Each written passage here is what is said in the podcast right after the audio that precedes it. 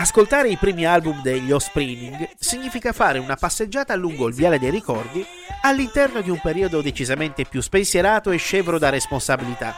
caratterizzato da ormoni carichi a pallettoni e dalla discesa delle gonadi, comunemente chiamato adolescenza. Benché da quel periodo diversi soggetti, compreso il sottoscritto, soffrano ancora oggi di una forma acuta e tardiva di criptorchidismo, dite la verità, io stupiti, eh? Sfociata in una grave forma di ignoranza senza possibilità alcuna di redenzione,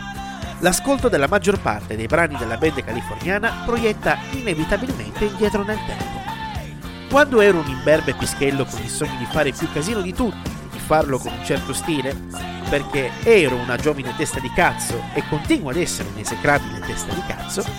mai avrei pensato che quella band che faceva dimenare il di dietro delle ragazze più carine della scuola ed andare in palla la maggior parte dei miei coetanei arrivasse all'invidiabile traguardo di oltre 30 anni di attività nel panorama del pop punk. I Deo Spring sono considerati portabandiera di quel filone di gruppi, insieme ai Green Day, ai Blink 182 e Rancid, capaci di portare le sonorità punk delle origini in una chiave moderna.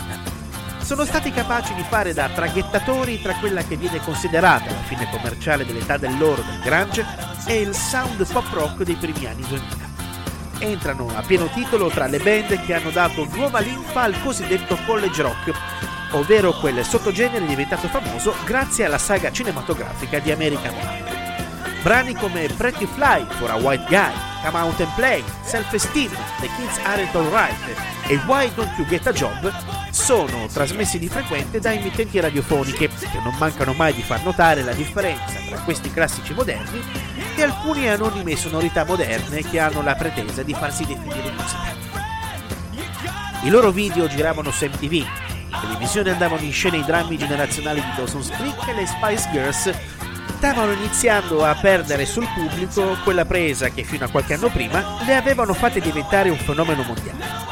In fin dei conti, non importa se i vostri capelli iniziano a diradarsi con infima rapidità, se non avete più lo smalto di un tempo nel riprendervi dalle imponenti sdorni di leggendari sabati sera, o se vi siete messi o vi siete fatti mettere un'aurea manetta all'anulare che vi porta in modo violento e con i piedi per terra alla triste realtà.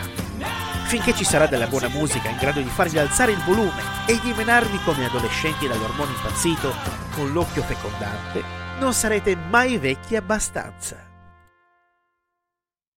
Hey, that's something everyone can enjoy.